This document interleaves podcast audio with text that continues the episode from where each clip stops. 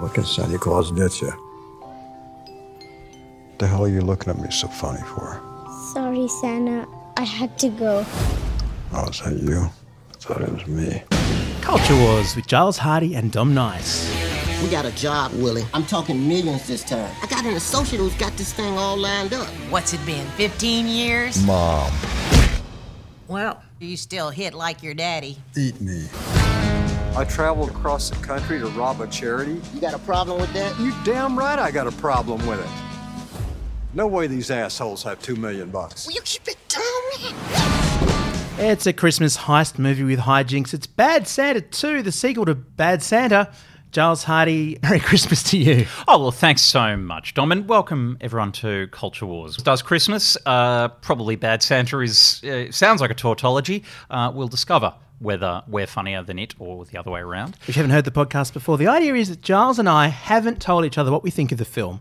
We flip a coin. One of us has to be pro, the other one has to be con. Then, if we're feeling generous in the Christmas spirit at the end, we might tell you what we actually think. Or we could get all scroogey and uh, decide to give you a piece of coal, which is hard to deliver via podcast, but you just watch us try. We'll do our level best. So you'll hear all the best reasons to see Bad Santa 2, all the reasons why you should go nowhere near it, and at the end, something resembling balance. We think it's more fun this way. Giles, have you got a coin? Oh, look, I do. Hold on a second. Uh, if I tap it against this piece of wood, That's a real coin, people. That's a coin. Yes, that's no right. Expense we we don't have to go in for visual effects, but we went in for practical Oh. effects. So, Dom, call it in the air. Heads or tails? Tails. It's heads. Dom, What's your poison, Giles? Bad Santa Two is a good film. Oh, it's shocking. It's- all right. Okay, so allow me to explain Bad Santa 2 to everyone. So, uh, what I believe is technically 13 years after the adventures of Bad Santa 1, Willie, played by Billy Bob Thornton, uh, returns as uh, the alcoholic.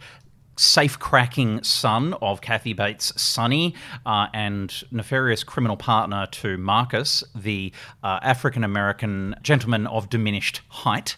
That's, Do we say a little person? Uh, well, the I- film's not actually clear on that. I was just establishing that I'm going to call. Uh, if I say that, I'm definitely going to the other end of the spectrum to everything else he is accused of being in this Short film. statured. Um, look, let's just move on uh, because what it is is when you take the formula of worst person ever to get into a Santa suit.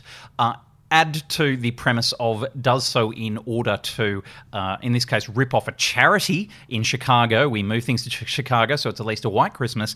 Uh, and of course, entirely adult only shenanigans ensue. That's what you get with Bad Santa 2. And the reason this is a good film is because I dare anyone to convince me that this film promises to be anything other than what it is, which is a case of shotgun humor. Not every joke here hits its target. This is a shotgun that I don't know if how you service a shotgun, but this shotgun definitely needs servicing. It it was hitting things behind the person shooting it, but when it does hit, we both laughed quite a lot during this film. You're and ultimately. No, no, I don't know. See, yeah, I, I, I Mine I'm was making a the bitter, case. mocking laugh. I'm, I'm just making the case that if you laugh in a film, by definition, it, in this case at least, it has delivered what it promises. this film, Giles, should not have been made, especially 13 years later. You'd imagine that, you know, it's kind of like making The Godfather Part 3, where, oh, let's get the script right. Oh, we've got to get the, the cast right. Oh, let's tweak it and get it perfect. No. Basically, it's the same film again, but in Chicago, and it's a charity this time. I saw Bad Santa 1, Giles, and I think I have that over you. My then partner made me walk out of Bad Santa 1. So Oh, of the cinema. of the cinema. And this is something that I, I don't like to do. I think it's you've got to stick through a film till the end as a rule. Well, certainly, But- as a, I, I certainly professionally as a critic have a rule that, eh, given I, for the most part, here's a reveal in the industry, people don't pay for the, to see the film, and I do have the the theory that if you don't pay to see the film, you have to at least give it the entire length and duration to try and convince you that it is is delivering what it promises. Back in 2003, I was not getting free films. I was giving it my precious spare time on a date night. And about 40 minutes in or an hour in, we just kind of went, nah. And we were right then, Giles. The problem is it's a one joke premise. The worst Santa imaginable, the worst human being, no redeeming features. And when we see Billy Bob Thornton at the start, he hasn't improved in time. They give us, give us a bit of a catch up with his past 13 years. The one element, besides his, uh, his colleague Marcus Skidmore, played by Tony Cox, that returns is the kid from the first one. And that kid is called Thurman Merman. He's played by Brett Kelly.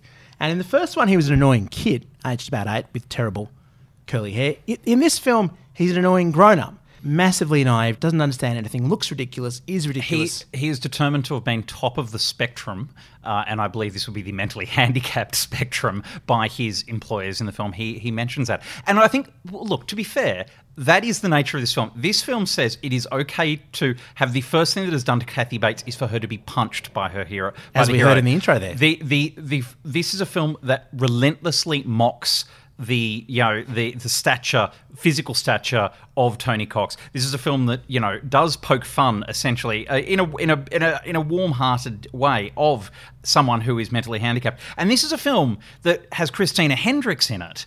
And, Oh, and and we and, and I, I'm sure you're going to come to this, but this is a film that that essentially says why it cast her when at one point Billy Bob Thornton's character Willie congratulates her on the physical capacity of her chest, shall we say? what Christina Hendricks is doing in this film is is a damn shame Oh, look- because you've got so many great actors in this film. Billy Bob Thornton, I think, is wonderful. I think the idea of him playing the worst human being alive probably has 10 to 20 minutes of, of entertainment on offer. Christina Hendricks' character is just bizarre. All the characters in it, even if they seem likable at first, they're not. Everyone in this film is terrible, is horrible, is Yes, unlikable. but that's the thing. That's what I'm talking about. This film, its attitudes and its unlikability, it wears on its red velvet sleeve. And there's a point where uh, early on, Billy Bob Thornton is literally pissing on the memories from the first film, the photo of his uh, ex girlfriend who's now dead. I, I think it's possible to say he was indicating metaphorically that yes, we are urinating on the memory of the first film. Yeah. we don't care because the next thing that happens to him is a wad of cash arrives. Like I think the film's not subtle. It's sitting there going, so why are we back? It's because the first film made money and the accountant said this one would too. Essentially, what we have this time round is instead of ripping off homes of rich people, with one exception, there's the heist on a charity, and it's it's a lot like your average heist film. There's all the scenes of you know, can we crack the safe? How do we get in? Getting caught, the overzealous security guard. It's all stuff we've seen before, Giles. And the fact that these particular unlikable characters are in it doesn't breathe any particular fresh life into it. And yes, okay, there were some funny moments. I can concede that. But for the most time, I was sitting there either just appalled, nauseated, or bored. Even the kid who's supposed to be a ray of life because of his boundless optimism, all it did, Giles, was made me remember a much funnier film about a, an overgrown kid at Christmas, Elf. Ah, see, this is this is why I like this film. I like the fact that this is Bad Santa 2. One of the biggest pros for this film in my mind is it's a clever formula. Like it is it is one of those things where you can tell that they went we came up with a really good idea 13 years ago, which is make the worst person into a Santa. Not a genius idea. I don't think anyone's declaring that, you know, the, the good people of Mensa are putting this on at the Christmas party any given It's year. It's the beginning of the opposite sketch. But it's but it's the it's the whole notion that they came up with the right formula, get a really good actor to play a really bad man in a really terrible Santa suit. And you end up with just that beautiful world of contrasts, and it's the way to mock the Christmas film as well. But I just think the idea that there is a guilty pleasure to the comedy here. Like, there is no gutter that it won't go swimming in, in its Santa suit. But it's also the fact there's just a guilty pleasure in the comic premise at the heart of this, which is why if if any other Christmas film arrived and essentially did the same thing but called itself uh, Christmas but you can't or some sort of clever title, all we would be saying is. Yeah, but they made Bad Santa, and this is just Bad Santa too. This film is going, yeah, if you're going to make another Bad Santa film, you should probably just make another Bad Santa film. I think we've all at some point contemplated what we would be like in a red Santa suit or various other festival based costumery. Have you? I'm yeah. Look, I'm not paying Before you- this moment? I'm not paying you for therapy, Dom. So I won't take you into the realms of my imagination. Charles but Artie has Santa fantasies. but no, no. But the thing is, well, maybe I do. I don't know. Uh, we'll have to debate that on the toss of a coin another time. But it, this not only has the premise of what it would be like if the wrong person was put in the suit, but it really just explores it in every possible fashion. That's why the shotgun humor works because there's a rule of comedy, which is the first joke you think of, you need to throw out. They definitely don't do that here. They always play the first joke as well as nine others. But I kind of like it because it's just every possible exploration of the worst idea ever. It's not a strength. Gosh, talk about telling with faint praise. That is not a strength. They they have so many jokes don't land. Where you just kind of go, really? You're going to do that? There's terrible scatological humor. There's body part humor. There's one character whose his only function seems to be to be large in a security guard outfit. It's just. I don't know. It, I, I just sat there wincing for so much of this film. And yes, okay, one in 10 gags laugh. But the other 10, you're just hearing the clang of the ball whacking the ring and just going off in the other direction because it's trying to be a gross out comedy. And the problem is that if a gross out comedy is made by people without a sure sense of humour, without clear direction, what you get is a jumbled mess. And this is a jumbled mess, unfortunately. I remember the original film being funnier than this. I remember some of the scenes, even though I was dragged out of it in many senses. At least it was consistent, but this film doesn't even know what kind of funny it wants to be. And just when you're thinking, oh gosh, wow, that's a moment of unrelenting bleakness, I quite like that they went there, there's some stupid fart joke or something, and it just completely ruins even that moment. So it's a film that wants so desperately to be funny and isn't in the end, at least on balance. Look, I, I do hear what you're saying, but I, I suppose I just think that Bad Santa 2 promises Bad Santa 2. And I think expectations are a huge part of this kind of film. like, I was about to self censor, then I realized I'm not on a network. This film wants you to be drunk and stoned when you watch it. There is absolutely no part of this poster that doesn't say, Look, the, I'm staring at the post right now. It is Billy Bob Thornton catatonically drunk on the top of a bar with a shot glass in the shot. There is almost not a scene in this film where someone isn't drinking. The film is pretty much screaming, it'll be funnier if you're not thinking. This is a film for a group. This is a film where if you, you're smelling wacky tobacco at the Moonlight Cinema, go and find that picnic rug. And you'll be sad at the end of it because it won't have been funny enough. There is such ripe territory in taking the piss out of Christmas. Christmas is ridiculous. Santa is ridiculous. The forced jollity of the season is so easy to play against and take the piss out of, but they didn't do it well enough. It doesn't parody Christmas. It's not exactly as though Rudolph flies in and suddenly Well, I think warms that- everyone's I actually hearts. think that's an interesting part of this one. I I was torn, but ultimately came down on the positive side of the heart that this film shows. Like it is odd the ways it tries to show heart, and I, I really found it. It needs it because, of course, you have to have pathos for comedy. That is, regardless of your form of comedy, and, and whether you are, as, as you're looking for, doing a Christmas parody, or whether you're essentially just doing an excuse to come up with rude jokes in a scenario where that normally just feels like sacrilege either way, you always have to have some pathos. You have to have light and shade, otherwise nothing works. And I think this film not only wears its you know all of its uh, shameless sell-outedness uh, on its sleeve, but it wears its heart on its red velvet sleeve. Billy Bob Thornton plays a torn Willie. He is our protagonist, and he is the one who uh, isn't just uh, you know a, a relentlessly bad person, despite the obvious name of the film. Yeah, but Giles, those moments of heart that you're saying it wears on they're so rare. And in essence, almost everyone in the, in the film ends up being on the take. There's no heart. And okay, there's not a, an explosion of saccharine at the end, but all you're talking about is moments where where Willie isn't absolutely terrible, isn't completely appalling, and almost everyone else in the film is. And what is there to like about this film at the end of the day? I don't know. It just Can I answer that question? It's Willie's reinterpretation of the true story of Christmas. I think it is safe to say that one of my absolute highlights of this film is when Christina Hendricks' character challenges uh, Willie regarding why he is doing this. He delivers the single worst and simultaneously best reinterpretation of the birth of Christ story, which just meanders through this surreal list of misinterpretations, misremembrances, and just factual errors. And it is very, very funny. So, my final piece of evidence is I don't know if they're going to release it as a clip. I really hope they do one day. But Billy Bob Thornton is beautiful uh, as Willie tells you the Christmas story, and it is just a funny thing to see. let's have a listen to the clip. I'm like you. I am all about those kids in the Christmas concert. We all participate volunteers, staff. If you're interested, you could join us. You out of your goddamn mind? They ain't dancing around with a bunch of candy canes and shit.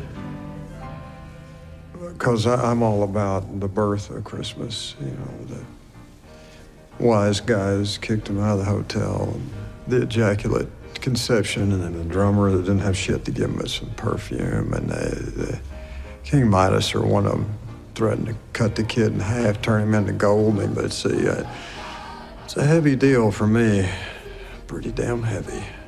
Are you talking about the true meaning of Christmas? Exactly. Bad Santa 2, Giles, we flipped a coin. You were pro, I was con. And I, I, I feel that I, I was more frustrated than having fun tearing strips of paint off at Giles. I was sober. I spent a lot of time in this film challenging whether it was me or the film because we were both laughing. Uh, and Yeah, at least and- every couple of minutes. And, and and at the same time, we were both grimacing. I never actually stared at you in the face during the film, but I was confident that you, like I, were grimacing at times.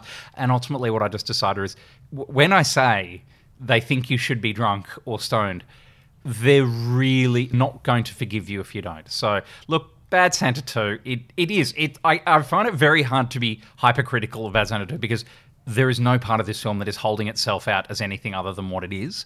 Uh, there is funniness in here. I have to acknowledge that the misogyny of this film is a little concerning. Um, oh, it's massive. I mean, yeah, it, it, it is relentless, and I think the reason I say I say only say it's a little concerning is because in, if the film wasn't owning it, it would be massively concerning. But even on top of the fact that this film clearly is is is shameless in all regards, it's explicit misogyny. I can almost forgive, and I realize I'm a male. It's not my job to forgive it, but I can I can justify. I could make a case for because it is clearly it'll just attack anyone. But what it's, I like, it's like from the 80s, isn't it? It's one of those Oh, exactly. things It's- where everyone, all the men are just randy horn dogs. But but what the misogyny I find very hard to forgive in this film is the female talent that is in the film is utterly wasted.